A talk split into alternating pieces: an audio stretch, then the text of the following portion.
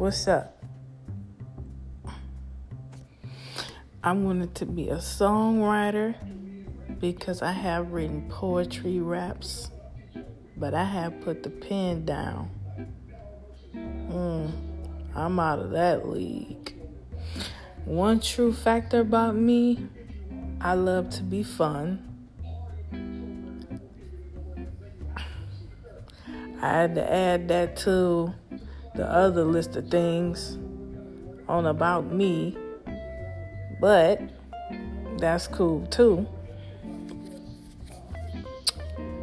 Um, how I feel right now, I believe that every police unit in the city and state of Texas, as well as the other cities and states, should get rid of every drug dealer out of the state. So we as a people can have a better tomorrow. I agree with that. And I'm out.